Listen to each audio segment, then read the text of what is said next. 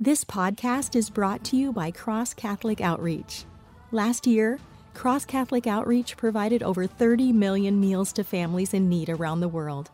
Join us in our global effort to reduce material and spiritual poverty.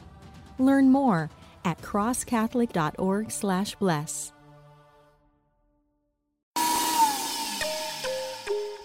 Finding someone on an online Catholic dating site shouldn't be like shopping for a blender. So, why do most dating sites leave you feeling like you're shopping for a spouse?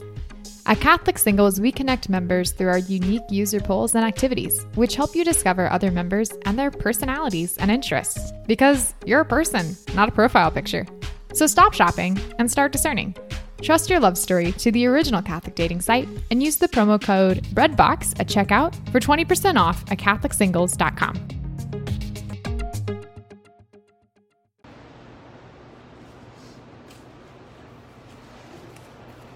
Aloha and good morning from Waikiki Beach. It's Bear Woznick bringing you the Ocean Sunrise Catechism. We're going to be here for, oh, about, I'm leaving on Monday for the Painland. I'm going to go see my sister in Minnesota, my dad, who's up there, and then go to Florida for about a month. So, uh, hoping to see some of our friends along the way. I speak at a men's conference in Orange, Texas, September 26th and uh, then I head back home to Hawaii. Uh, Jesus Christ suffered under Pontius Pilate, was crucified, died, and was buried. When what death is, technically, is from what, from our point of view, as Christians, is when the soul leaves the body of an animal or the soul leaves the body of a man. Now, animals have animal souls, but humans have a spiritual soul. So. Um, when the, the so when a man dies, it's his soul leaving his spiritual soul, soul leaving his body. So what happened when Jesus died? Because Jesus is all God and all man. When Jesus died, in his divinity, right, his soul left his body. So his human soul was still united with his heavenly uh, personhood, right? Because he's he's a God. Jesus is the Son of God, totally God, totally man. So he has two, he has two uh, natures, and the human nature, of course, has a soul and a body, and the soul is our mind, will, and emotion. Um, the mind is that soul is the the brain is the organ of the mind. The brain is part of our physical faculties, but we also have a mind, which is part of our soul. We have a will and we have emotions, and that's all part of our soul.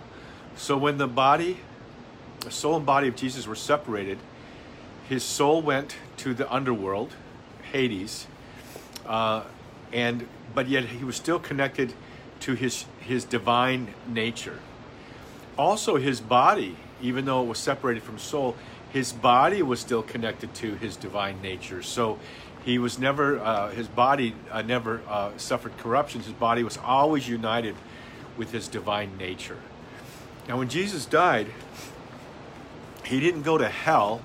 The Apostles' Creed says that he descended into hell. But um, our understanding of what, what hell is, it has changed over the years. Um, hell in the Apostles' Creed is not referring to the place of the damned. Um, there is a place for the damned, but that's not where Jesus went. Jesus went to hell in the, in the, in the sense of that word, in the back in the day to Hades. The literal translation is the underworld. When he died, uh, his soul in his soul he went to he went to Hades, and he preached the good news to those who were destined to be saved, those that were, as the Old Testament calls it, Abraham's bosom. He uh, preached to the saints of the Old Testament and and led captivity captive and set captives free. So um, so you you get this vision. One of the uh, the writers, I forget which church father wrote about it, of the whole earth trembling, just shaking, just hardly able to contain the body of, of Jesus Christ in the grave, and uh, that the great resurrection would take place. Remember, nuclear fission is a very powerful, powerful thing, right? It's where we get atomic bombs and atomic energy. That's the splitting of an atom, the smallest, the smallest uh, thing in the universe, the basic building block, the atom. And when that atom is split, great power is released. Well, how much greater a power would be released if you'd split the greatest being in the universe? If the body and soul of Jesus is separated, how great a power would that superabundant grace be? But then, Jesus' body was resurrected because his soul returned to his body and was fused together in resurrection glory. And nuclear fusion is the fusion of the smallest particles in the universe. What would happen if the greatest being in the universe, if his soul and body were uh, fused together again? Great, great, great power. As we say in the Catholic Church, superabundant grace, more grace uh, uh, abounded beyond all that would ever be required for everyone in the universe to be saved if they choose to be, if they accept the work of Jesus. Jesus won't force anybody into a relationship with him. By the way, people wonder, would uh, can can demons be saved? No. The, when the angels rebelled, they had already seen they had seen God face to face, and they chose to rebel, and there is no redemption for them. Um, but humans were tempted. And, uh, and so for us, there is this one hope of Jesus Christ uh, that we can be, who is our only mediator, who we can be, we can be joined to uh, the Father through. People get confused, by the way, because they call some some not official Catholic doctrine, but it's pretty much accepted in the Catholic Church that Mary is co-mediatrix. That doesn't mean that Jesus is the only mediator before God and man. That's Catholic teaching. But co-mediatrix is like when when I learned to fly a plane. Being a co-pilot didn't mean I was the pilot. I was next to the pilot and I helped, or when I was piloting, the co-pilot would help me. Um, co-mediatrix mean that you you assist. Okay, Mary assists in the dispensation and distribution of the graces, but uh, because Jesus has honored her in that way. But Jesus is the sole mediator before God and man. The paschal mystery of Christ's cross and resurrection stands at the center of the good news that the apostles and the church following them are to proclaim to the world. You know, the good news of the church so powerful what happened. Uh, after the first apostles, you know, first of all, proto evangelism, the preparation for the, for the gospel, the Roman Empire spreading from the border of England all the way towards Persia, down into Alexandria, down to Ethiopia, uh, up towards Germany, uh, all through Greece. Those Roman roads uh, connected uh, the world together. It allowed the gospel to just spread. First, it spread from town to town.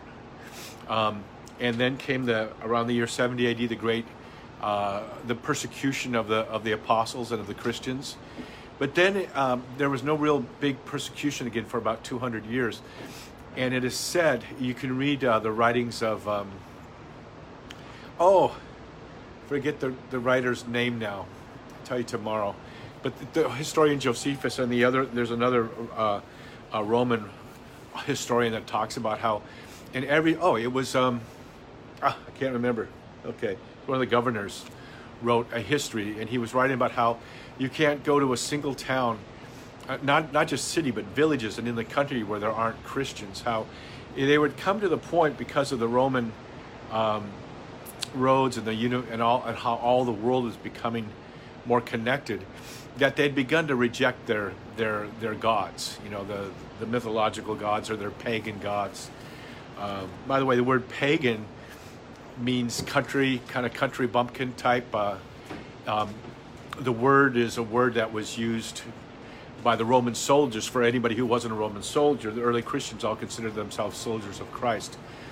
So it spread not only to the cities, but to the villages and even to the country. And, and uh, it got to the point where it seemed like over half the world had converted to Christianity. So it spread like the mustard seed becoming the tree of life quite rapidly. But um, so Jesus Christ's work was is meant for all mankind. It's just whether we choose to accept that or not. That's what I call corduroy to the horizon. Beautiful waves today.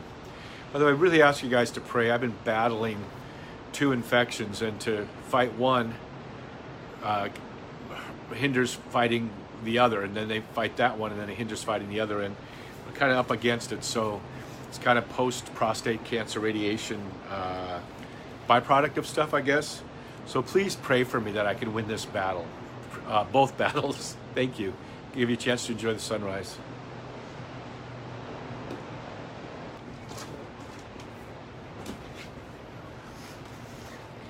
Beautiful morning.